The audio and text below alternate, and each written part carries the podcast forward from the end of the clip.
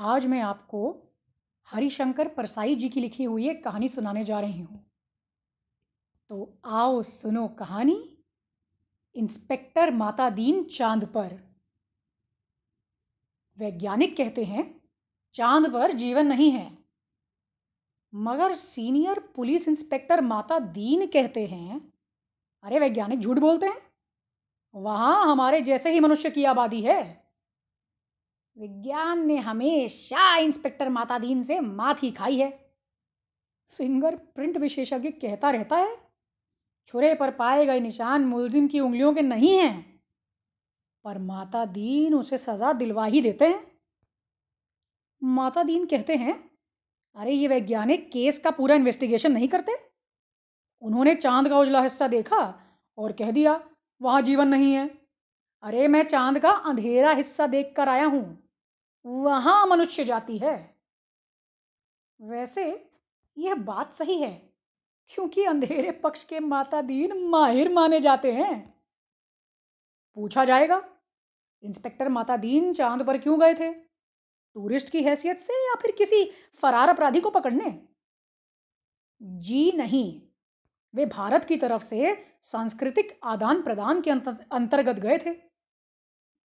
चाँद सरकार ने भारत सरकार को लिखा था, यूँ तो हमारी सभ्यता बहुत आगे बढ़ी है, पर हमारी पुलिस में पर्याप्त सक्षमता नहीं है। वह अपराधी का पता लगाने और उसे सजा दिलाने में अक्सर असफल रहती है। सुना है, आपके यहाँ तो राम राज है। मेहरबानी करें और किसी पुलिस अफसर को भेजें जो हमारी पुलिस को इस विषय में शिक्षित कर दे। गृह मंत्री ने तुरंत सचिव से कहा किसी आईजी को भेज दो। सचिव ने कहा, अरे नहीं सर आईजी नहीं भेजा जा सकता। अरे प्रोटोकॉल का सवाल है। चाँद हमारा एक शुद्र उपग्रह है। आईजी की रैंक के आदमी को नहीं भेजेंगे हम। अरे किसी सीनियर इंस्पेक्टर को भेज देते हैं? तय किया गया कि हज़ारों मामलों के इन्वेस्टिगेटिंग ऑफिसर सीनियर इंस्पेक्टर माता दीन को भेज दिया जाए। चाँद की सरकार को लिख दिया गया कि आप माता दीन को लेने के लिए पृथ्वीयान भेज दीजिए। पुलिस मंत्री ने माता दीन को बुलाकर कहा, तुम भारतीय पुलिस की उज्जवल परंपरा के दूत बनकर जा रहे हो। उस हैसियत से जा रहे हो। ऐसा काम करके आना कि सारे अंतरिक्ष में डिपार्टमेंट की ऐसी जय जयकार हो कि प्रधानमंत्री यानी कि पीएम को भी सुनाई पड़ जाए। माता दीन की यात्रा का दिन आ गया। एक यान अंतरिक्ष अड्डे पर उतरा। माता दीन सबसे विदा लेकर यान की तरफ़ बढ़े। वे धीरे धीरे कहते जा रहे थे प्रबसी नगर की जय सब काजा, हृदय राखी कौशलपुर राजा। यान के पास पहुंचकर माता दीन ने मुंशी अब्दुल गफूर को पुकारा, मुंशी! गफूर ने एड़ी मिलाकर सल्यूट फटकारा और बोला, जी पेक्सा, एफआईआर रख दी है, जी पेक्सा और रोजनामचे का नमूना जीपेक्सा वे यान में बैठने लगे। हवलदार बड़भद्र को बुलाकर कहा, हमारे घर में जचकी के बखत जरा अपनी खटला, यानी कि पत्नी को मदद के लिए भेज देना। बलभद्र ने कहा, जी पेक्सा। गफूर ने कहा, आप बेफिक्र रहें पेक्सा, मैं भी अपने मकान, यानी कि पत्नी को भेज दूँगा। खिदमत के लिए माता दीन ने यान के चालक से पूछा, ड्राइविंग लाइसेंस है? जी है साहब। और गाड़ी में बत्ती ठीक है? जी वो भी ठीक है। माता दीन ने कहा, सब ठीक ठीक होना चाहिए, वरना आराम जाने का बीच में अंतरिक्ष में चलान कर दूँगा। चंद्रमा से आए चालक ने कहा, साहब, हमारे यहाँ आदमी से इस तरह नहीं बोलते। माता दीन बोले, जानता हूँ वे तुम्हारी पुलिस कमज़ोर है, अभी मैं उसे ठीक कर देता हूँ। माता दीन यान में कदम रख ही रहे थे कि हवलदार राम सजीवन भागता हुआ आया। बोला पेक्सा एसपी साहब के घर में से कहे हैं कि चाँद से एड़ी चमकाने का पत्थर लेते आना। माता दीन खुश हुए। बोले, कह देना बाईसा से, ज़रूर लेता आऊँगा। वे यान में बैठे और यान उड़ चला। पृथ्वी के वायुमंडल से यान बाहर निकला ही था कि माता दीन ने चालक से कहा, अबे, हॉर्न क्यों नहीं बजाते हो? चालक ने जवाब दिया, अरे आस पास लाखों मील तक कुछ नहीं दिखता है। माता दीन ने डांटा, मगर रूल इज़ रूल हॉर्न बजाता चल। फिर क्या था? चालक अंतरिक्ष में हॉर्न बजाता हुआ यान को चाँद पर उतार लाया। अंतरिक्ष अड्डे पर पुलिस अधिकारी माता दीन के स्वागत के लिए खड़े हुए थे। माता दीन रौब से उतरे और उन अफसरों के कंधे पर नज़र डाली। वहाँ किसी के स्टार नहीं था, फीते भी किसी ने नहीं लगाए हुए थे। लिहाजा माता दीन ने एड़ी मिलाकर हाथ उठाना और सल्यूट करना ज़रूरी नहीं समझा। फिर उन्होंने सोचा, मैं यहाँ इंस्पेक्टर की हैसियत से नहीं, सलाहकार की हैसियत से आया हूँ। मैं क्यों किसी को सल्यूट करूँ? माता दीन को वो लोग सीधे पुलिस लाइन ले गए और एक अच्छे से बंगले में उन्हें टिका दिया। एक दिन आराम करने के बाद माता दीन ने काम शुरू कर दिया। पहले उन्होंने पुलिस लाइन का मुआयना करा। शाम को उन्होंने आईजी से कहा, आपके यहाँ पुलिस लाइन में हनुमान जी का मंदिर नहीं है क्या?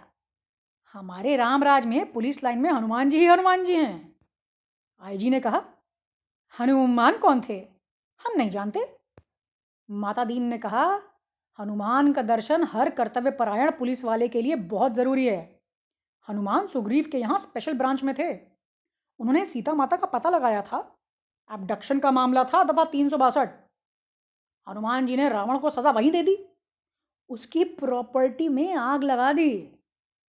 पुलिस को यह अधिकार होना ही चाहिए कि अपराधी को पकड़े और वहीं सजा दे डाली। ये अदालत में जाने का झंझट नहीं है। मगर यह सिस्टम अभी हमारे राम राज में भी चालू नहीं हुआ है। हनुमान जी के काम से भगवान राम बहुत खुश हुए। वे उन्हें अयोध्या ले आए और ऑन ड्यूटी में तैनात कर दिया। वही हनुमान जी हमारे आराध्य देव हैं। मैं ये, उनकी ये फ़ोटो लेता आया हूँ उस पर से मूर्तियाँ बनवाइए और हर एक पुलिस लाइन में फटाफट स्थापित करवाइए। थोड़े ही दिनों में चाँद की हर पुलिस लाइन में हनुमान जी स्थापित हो गए। माता दीन उन कारणों का अध्ययन कर रहे थे जिनसे पुलिस लापरवाह और अलाल हो गई है। वह अपराधों पर ध्यान नहीं देती है। कोई कारण मिला ही नहीं। एकाएक उनकी बुद्धि में चमक आई। उन्होंने मुंशी से कहा जरा तनख्वाह का रजिस्टर बताओ। तनख्वाह का रजिस्टर देखा तो सब समझ आ गया। कारण पकड़ में आ गया साफ़ साफ़ स्पष्ट था।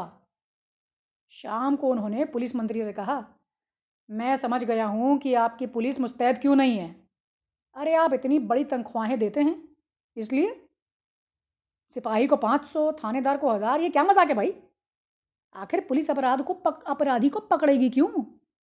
हमारे यहाँ सिपाही को सौ इंस्पेक्टर को दो सौ देते हैं। तो वो चौबीस घंटे जुर्म की तलाश करते हैं। आप तनख्वाहें तो फ़ौरन घटाएँ। पुलिस मंत्री ने कहा, मगर ये तो अन्याय होगा। अच्छा वेतन नहीं मिलेगा तो वे काम ही क्यों करेंगे भाई? माता दीन ने कहा, इसमें कोई अन्याय नहीं है साहब। आप देखेंगे कि पहली घटी हुई तनख्वाह मिलते ही आपकी पुलिस की मनोवृत्ति में क्रांतिकारी परिवर्तन हो जाएगा। पुलिस मंत्री ने तनख्वाहें घटा दी और दो तीन महीने में सचमुच बहुत फ़र्क आ गया। पुलिस एकदम मुस्तैद हो गई। सोते सोते एकदम जाग गई। चारों तरफ़ नज़र रखने लगी। अपराधियों की दुनिया में घबराहट छा गई। पुलिस मंत्री ने तमाम थानों के रिकॉर्ड बुलाकर देखे। सचमुच, पहले से कई गुने अधिक केस रजिस्टर हुए थे। उन्होंने माता दीन से कहा, मैं आपकी सूझ की तारीफ़ करता हूँ साहब। आपने तो क्रांति ला दी। पर यह हुआ किस तरह? थोड़ा समझाएँ? माता दीन ने उनको थोड़ा अक्ल ठिकाने लगाने के लिए समझाते हुए बताया बात बहुत मामूली है। कम तनख्वाह दोगे तो मुलाजिम की गुजर नहीं होगी। सौ रुपयों में सिपाही बच्चों को नहीं पाल सकता। दो सौ में इंस्पेक्टर ठाट बाट नहीं मेंटेन कर सकता। लिहाजा उन्हें ऊपरी आमदनी करनी ही पड़ेगी। और ऊपरी आमदनी तभी होगी ना जब वह अपराधी को पकड़ेगा। गरज कि वह अपराधों पर नज़र रखेगा। सचेत कर्तव्य परायण और मुस्तैद हो जाएगा। हमारे रामराज में हमारा जो स्वच्छ और सक्षम प्रशासन है, उसका यही रहस्य है। गांठ बाँध लीजिए। चंद्रलोक में इस चमत्कार की खबर फैल गई। लोग माता दीन को देखने आने लगे कि भाई, आखिर वह आदमी है कैसा, दिखता कैसा है, कौन है जो तनख्वाह कम करके भी सक्षमता ला सकता है? पुलिस के लोग भी खुश थे। वे कहते गुरु अगर आप इधर ना पधारते तो हम सभी तो कोरी तनख्वाह से ही गुजर कर रहे होते। ओह धन्य हो, अहो भाग्य हमारे। सरकार भी खुश थी कि मुनाफे का बजट बनने वाला था। आधी समस्या तो चलो हल हो गई। पुलिस अपराधी पकड़ने लगी थी। लेकिन अब मामले की जाँच विधि में सुधार करना बाकी रह गया था। अपराधी को पकड़ने के बाद उसे सजा दिलाना वो सब माता दीन अभी इनको सिखाना चाहते थे। माता दीन बस इसी बात का इंतज़ार इंतज़ार कर रहे थे कि कोई बड़ा केस आ जाए तो नमूने के तौर पर उसका इन्वेस्टिगेशन कर बताएँ। एक दिन आपसी मारपीट में एक आदमी मारा गया। माता दीन कोतवाली में आकर बैठ गए और बोले नमूने के लिए इस केस का इन्वेस्टिगेशन देखो मैं करता हूँ। आप सारे लोग तो सीखिए। यह कत्ल का केस है। कत्ल के केस में एविडेंस बहुत पक्का होना चाहिए। कोतवाल ने कहा, पहले कातिल का पता तो लगाया जाएगा, तभी तो एविडेंस इकट्ठा किया जाएगा। माता दीन ने सर पकड़ लिया। बोले, नहीं, उल्टे मत चलो। पहले एविडेंस देखो, क्या कहीं खून मिला, किसी के कपड़ों पर या कहीं और? एक इंस्पेक्टर ने कहा हाँ मरने वाला तो भाग, मारने वाला तो भाग गया था। मृतक सड़क पर बेहोश पड़ा था। एक भला आदमी वहाँ रहता था, उसने उठाकर अस्पताल भेज दिया। उस भले आदमी के कपड़ों में खून थोड़े दाग लग गए थे, वही मिलेंगे। माता दीन ने कहा, भैया, उसे फ़ौरन गिरफ़्तार करो। कोतवाल भौचक्का रह गया। बोला, मगर उसने तो मरते हुए आदमी की मदद की थी। माता दीन ने कहा, वह सब तो ठीक है और तुम खून के दाग ढूँढने और कहाँ जाओगे भाई? जो एविडेंस मिल रहा है, उसे तो कब्जे में करो। वह भला आदमी पकड़कर बुलवा लिया गया। उसने कहा, मैंने मैंने तो मरते हुए आदमी को अस्पताल भिजवाया था। मेरा क्या कसूर है? चाँद की पुलिस उसकी बात से एकदम प्रभावित हुई, मगर माता दीन प्रभावित नहीं हुए। सारा पुलिस महकमा उत्सुक था यह जानने के लिए कि अब माता दीन क्या तर्क देने वाले हैं। माता दीन के तर्क को सुनकर तो वे गदगद हो गए। माता दीन ने उससे कहा पर तुम झगड़े की जगह गए ही क्यों? आदमी ने जवाब दिया मैं झगड़े की जगह थोड़ी गया। मेरा वहाँ मकान है। झगड़ा मेरे मकान के सामने हुआ है। अब फिर माता दीन की प्रतिभा का परीक्षण होने वाला था। सारा पुलिस महकमा उत्सुक था यह देखने के लिए कि माता दीन अब क्या उत्तर देंगे। माता दीन ने कहा अरे मकान सकान तो ठीक है पर मैं पूछता हूँ कि झगड़े की जगह जाना ही क्यों? इस तर्क का कोई जवाब नहीं था। वह बार बार कहता कि मैं झगड़े की जगह नहीं गया साहब, मेरा तो मकान ही वही है। और माता दीन उसे हर बार जवाब देते, सो तो ठीक है, पर झगड़े की जगह जाना ही क्यों? इस तर्क प्रणाली से पुलिस के लोग बहुत प्रभावित हुए। अब माता दीन जी ने इन्वेस्टिगेशन का सिद्धांत समझाते हुए कहा, देखिए आदमी मारा गया है। यह तो पक्का है कि किसी ने उसे ज़रूर मारा है। कोई तो कातिल है। किसी को सजा तो होनी चाहिए। मगर सवाल ये खड़ा हो खड़ा हो उठता है कि सजा किसको होनी चाहिए? पुलिस के लिए भाइयों, यह सवाल इतना महत्व नहीं रखता, जितना यह सवाल कि जुर्म किस पर साबित हो सकता है या फिर किस पर साबित होना चाहिए। कत्ल हुआ है। तो किसी किसी मनुष्य को तो सजा होनी होनी है। अब मारने वाले को होती है या फिर बेकसूर को होती है? ये सब हमारे सोचने की बात नहीं है। मनुष्य मनुष्य सब एक जैसे हैं, सब बराबर हैं। सब में उसी परमात्मा का अंश है। हम भेदभाव नहीं करते। यह पुलिस का मानवतावाद है, गांठ बाँध लीजिए। दूसरा सवाल है, किस पर जुर्म साबित होना चाहिए? इसका निर्णय ये दो बातें कर देती हैं। पहली, क्या वह आदमी पुलिस के रास्ते में आता है? और दूसरी, क्या उसे सजा दिलवाने से ऊपर के लोग खुश होंगे? माता दीन को फ़ौरन बताया गया कि वह आदमी भला तो है, पर पुलिस अन्याय करे तो विरोध करता है। जहाँ तक ऊपर के लोगों का सवाल है, वह वर्तमान सरकार के विरोध में विरोधी राजनीति वाला है।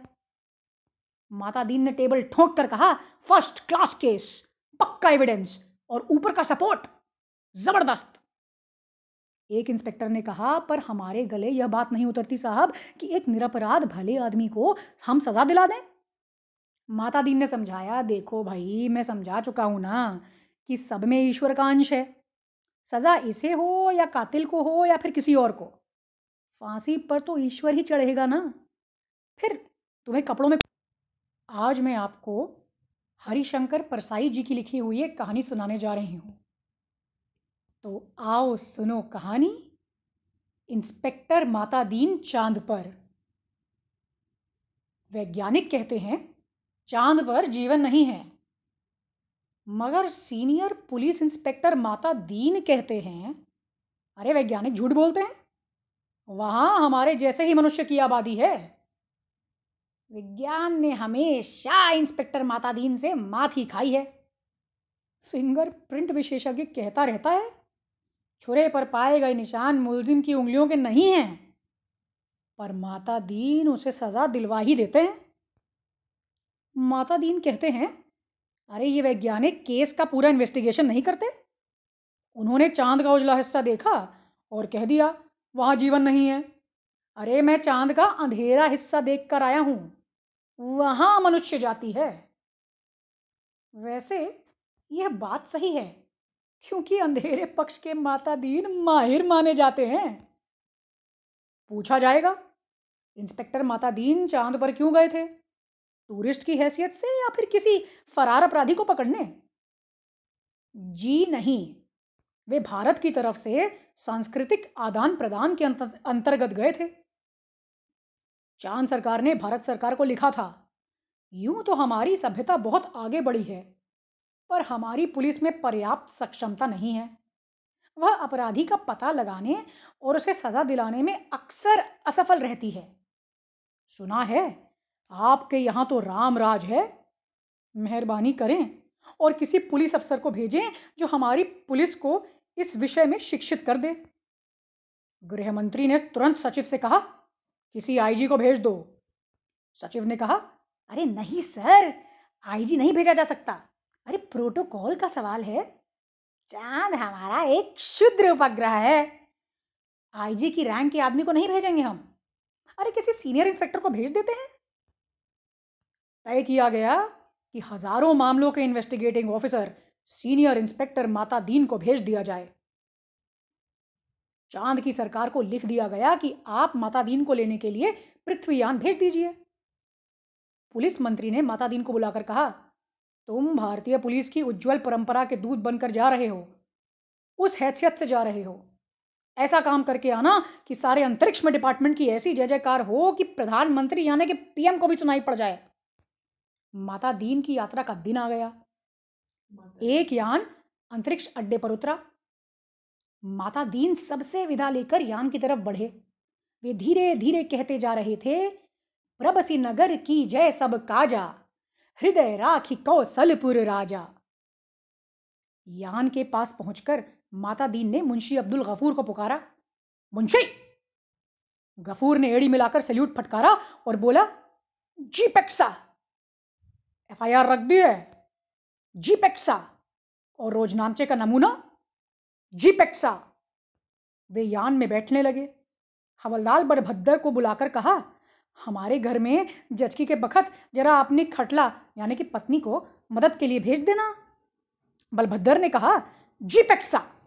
गफूर ने कहा, आप बेफिक्र रहें पेक्सा, मैं भी अपने मकान, यानी कि पत्नी को भेज दूँगा।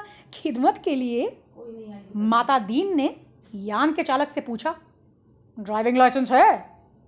जी है साहब। और गाड़ी में बत्ती ठीक है? जी वो भी ठीक है। माता दीन ने कहा, सब ठीक ठीक होना चाहिए, वरना आराम जाने का बीच में अंतरिक्ष में चलान कर दूँगा। चंद्रमा से आए चालक ने कहा, साहब, हमारे यहाँ आदमी से इस तरह नहीं बोलते। माता दीन बोले, जानता हूँ वे तुम्हारी पुलिस कमज़ोर है, अभी मैं उसे ठीक कर देता हूँ। माता दीन यान में कदम रख ही रहे थे कि हवलदार राम सजीवन भागता हुआ आया। बोला पेक्सा एसपी साहब के घर में से कहे हैं कि चाँद से एड़ी चमकाने का पत्थर लेते आना। माता दीन खुश हुए। बोले, कह देना बाईसा से, ज़रूर लेता आऊँगा। वे यान में बैठे और यान उड़ चला। पृथ्वी के वायुमंडल से यान बाहर निकला ही था कि माता दीन ने चालक से कहा, अबे, हॉर्न क्यों नहीं बजाते हो? चालक ने जवाब दिया, अरे आस पास लाखों मील तक कुछ नहीं दिखता है। माता दीन ने डांटा, मगर रूल इज़ रूल हॉर्न बजाता चल। फिर क्या था? चालक अंतरिक्ष में हॉर्न बजाता हुआ यान को चाँद पर उतार लाया। अंतरिक्ष अड्डे पर पुलिस अधिकारी माता दीन के स्वागत के लिए खड़े हुए थे। माता दीन रौब से उतरे और उन अफसरों के कंधे पर नज़र डाली। वहाँ किसी के स्टार नहीं था, फीते भी किसी ने नहीं लगाए हुए थे। लिहाजा माता दीन ने एड़ी मिलाकर हाथ उठाना और सल्यूट करना ज़रूरी नहीं समझा। फिर उन्होंने सोचा, मैं यहाँ इंस्पेक्टर की हैसियत से नहीं, सलाहकार की हैसियत से आया हूँ। मैं क्यों किसी को सल्यूट करूँ? माता दीन को वो लोग सीधे पुलिस लाइन ले गए और एक अच्छे से बंगले में उन्हें टिका दिया। एक दिन आराम करने के बाद माता दीन ने काम शुरू कर दिया। पहले उन्होंने पुलिस लाइन का मुआयना करा। शाम को उन्होंने आईजी से कहा, आपके यहाँ पुलिस लाइन में हनुमान जी का मंदिर नहीं है क्या? हमारे रामराज में पुलिस लाइन में हनुमान जी ही हनुमान जी हैं। आईजी ने कहा, हनुमान कौन थे? हम नहीं जानते। माता दीन ने कहा, हनुमान का दर्शन हर कर्तव्य परायण पुलिस वाले के लिए बहुत ज़रूरी है। हनुमान सुग्रीव के यहाँ स्पेशल ब्रांच में थे। उन्होंने सीता माता का पता लगाया था। एबडक्शन का मामला था दफ़ा तीन सौ बासठ। हनुमान जी ने रावण को सजा वहीं दे दी। उसकी प्रॉपर्टी में आग लगा दी। पुलिस को यह अधिकार होना ही चाहिए कि अपराधी को पकड़े और वहीं सजा दे डाली। ये अदालत में जाने का झंझट नहीं है। मगर यह सिस्टम अभी हमारे राम राज में भी चालू नहीं हुआ है। हनुमान जी के काम से भगवान राम बहुत खुश हुए।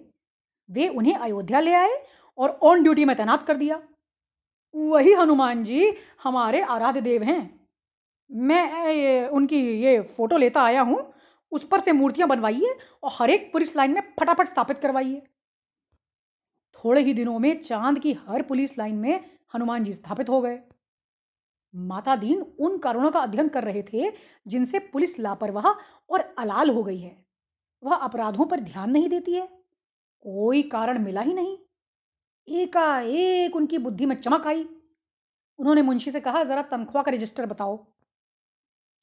तनख्वाह का रजिस्टर देखा तो सब समझ आ गया। कारण पकड़ में आ गया साफ़ साफ़ स्पष्ट था। शाम को उन्होंने पुलिस मंत्री से कहा मैं समझ गया हूँ कि आपकी पुलिस मुस्तैद क्यों नहीं है। अरे आप इतनी बड़ी तनख्वाहें देते हैं इसलिए? सिपाही को पाँच सौ थानेदार को हज़ार ये क्या मज़ाक है भाई? आखिर पुलिस अपराध को पक, अपराधी को पकड़ेगी क्यों? हमारे यहाँ सिपाही को सौ इंस्पेक्टर को दो सौ देते हैं। तो वो चौबीस घंटे जुर्म की तलाश करते हैं। आप तनख्वाहें तो फ़ौरन घटाएँ। पुलिस मंत्री ने कहा, मगर ये तो अन्याय होगा। अच्छा वेतन नहीं मिलेगा तो वे काम ही क्यों करेंगे भाई? माता दीन ने कहा, इसमें कोई अन्याय नहीं है साहब। आप देखेंगे कि पहली घटी हुई तनख्वाह मिलते ही आपकी पुलिस की मनोवृत्ति में क्रांतिकारी परिवर्तन हो जाएगा। पुलिस मंत्री ने तनख्वाहें घटा दी और दो तीन महीने में सचमुच बहुत फ़र्क आ गया। पुलिस एकदम मुस्तैद हो गई। सोते सोते एकदम जाग गई। चारों तरफ़ नज़र रखने लगी। अपराधियों की दुनिया में घबराहट छा गई। पुलिस मंत्री ने तमाम थानों के रिकॉर्ड बुलाकर देखे। सचमुच, पहले से कई गुने अधिक केस रजिस्टर हुए थे। उन्होंने माता दीन से कहा, मैं आपकी सूझ की तारीफ़ करता हूँ साहब। आपने तो क्रांति ला दी।